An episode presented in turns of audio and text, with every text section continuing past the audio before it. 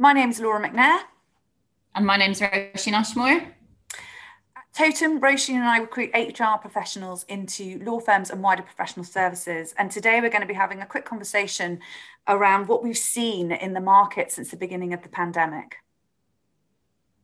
That's right. And I actually returned from maternity leave at the back end of last year. So I'm really keen to hear from you, Laura. Are there any trends in terms of demand for candidates, of the types of roles during the period of March 2020, the original lockdown, and now? Yeah, I mean, aside from business critical roles, which have continued to be recruited for or replaced, there has been a real run on D&I roles, so diversity and inclusion opportunities.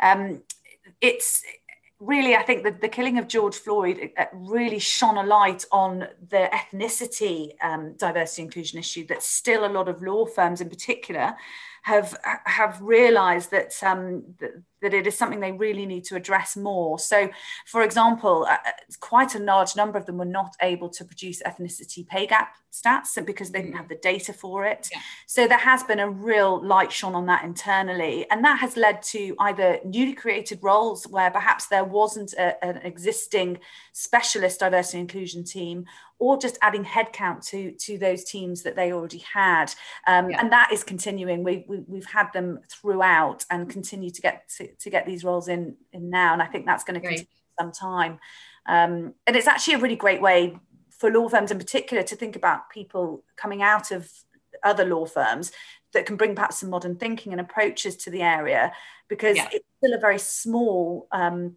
pool of people that are doing it in law firms. So really, they do need to look outside of the sector to absolutely to services, perhaps. Yeah. Um, Totem runs a regular monthly network of heads of, of, heads of HR, which discusses the burning issues facing firms. What would you say have been the consistent themes coming out of these meetings?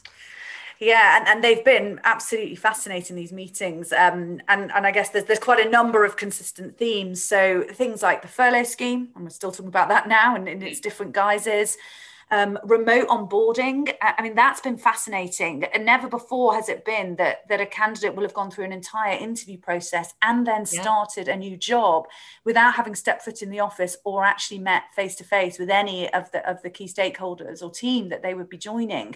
Um, and I think there's been a sense of uh, in the main just relief at how well that has gone that people are being embedded well um, so that that is working perhaps better than anybody thought it might there's been discussions around um, both salary and bonus freezes, of course, um, and cuts indeed featured in the early ones with people having to take um, percentage cuts in their salary.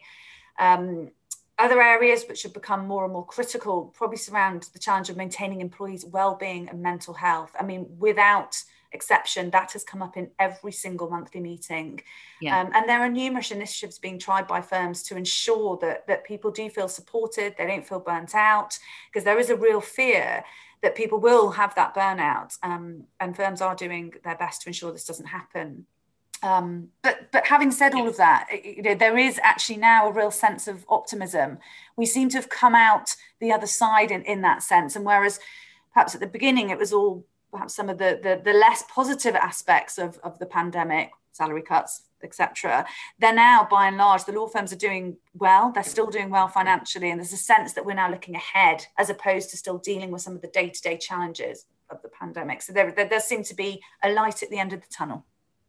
Absolutely. It's incredible, really, when you think back on the last year and how much has changed. You know, yeah. people starting roles, never having met their colleagues in person is, yeah. is quite crazy when if you would have told me that, you know, yeah, 50 months ago. it's um, but it's it, it's amazing. Yeah. Um, here's an interesting one. If you had a crystal ball, what would you imagine being the areas of emphasis as we hopefully emerge out of the lockdown and hopefully out of the pandemic? Yeah, that is a good one. Um, I mean, I'd say as as we see the demand for recruitment increase, then there's going to be the battle for the best candidates. Of course, I mean we had that before; it will come back, and I, I guess with a you know with a real bang this time. I think retention as well for firms of their best people is going to be, be, a key challenge. And that's where we'll see that those who haven't perhaps looked after their people during the tough period, the last 10 months or so, they'll probably start to pay the price because there's going to be a lot of um, options for people out there in the job mm. market as it increases.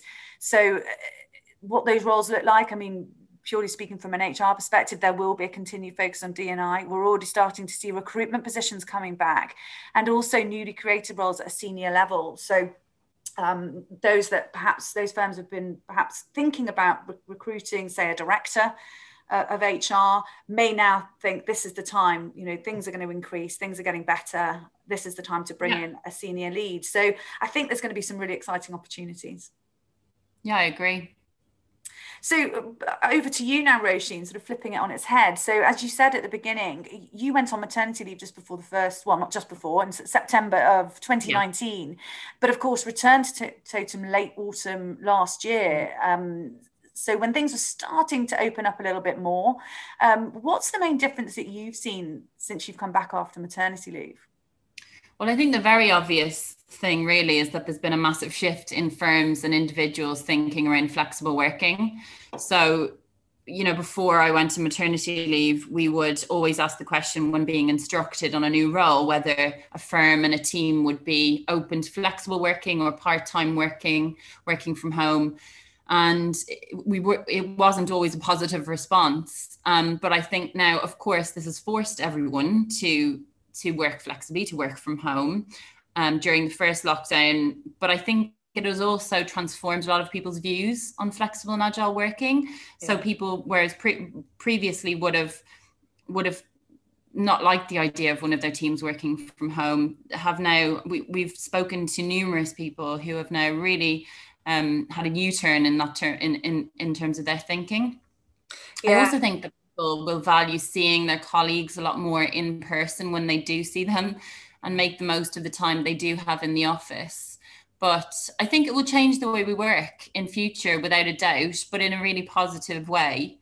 Uh, I also think it's made people connect a lot more as everyone has found things difficult at certain points. Every single person is in a similar situation and it makes everyone a lot more human.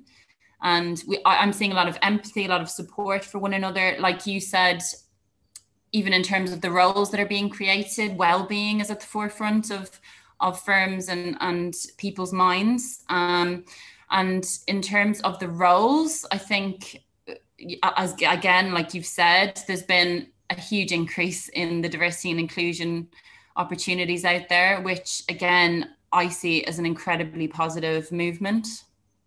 Yeah, I, I think you're right, and particularly about the the um, home working, flexible working arrangements. I mean, as you know, Roisin, there were some firms it was just an absolute no, yeah. um, and, and other firms were better. And we used to mm. think that um, if if a firm offered somebody a, a, a, the opportunity to work from home once a week, we thought that was that was incredibly forward thinking. And I think yeah. that, as you quite rightly said, it's completely turned on its head, and it opens up um, more candidates. It opens up a definitely of people that perhaps were overlooked. So it, you're right that that's that's perhaps the most positive thing to come out of all of this. And and I think also firms now can look at candidates like you said. It opens up candidates not just candidates who who wanted to work from home or have families or or for whatever reason they want to work from home but also it opens up candidates across the country they don't have to be based in a certain location yeah. anymore because they can do the job from elsewhere so i think it's it's changing the way we recruit yeah in a positive way absolutely yeah.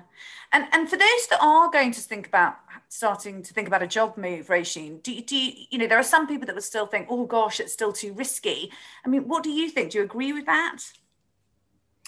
Well the firms that are recruiting have will have gone through a, a, lengthy process to justify the role. So the roles that are on the market now are going to be business critical, and in many ways that makes them very safe options saying that, I would always have a look at the financial health health of a firm when you're considering them and make sure that they've handled the pandemic uh, in a in a respectable way and and that would paint a good picture about the culture and how the firm values its people.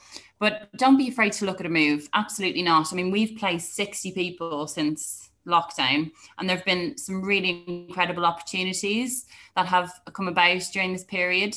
So uh, have the confidence, definitely do your research and come to us with any questions. We're always happy to have conversations, but don't be afraid to look because if if you've gone through this period and now decide that now is the time, there are roles out there and really, really good ones.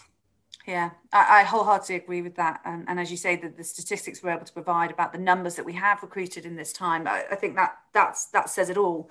Um, and there are some really interesting opportunities, of course, yeah. coming up. So yeah, as Roisin says, if, if you're a candidate thinking about making a move and would like to, to chat to us, please do. Um, equally, if you're looking to recruit into your team and want any advice around the market, again, very happy to do that. Absolutely. But I think um, I think that's up from us today. Thank you for listening, um, and um, hopefully we will hear from some of you soon. Thank you.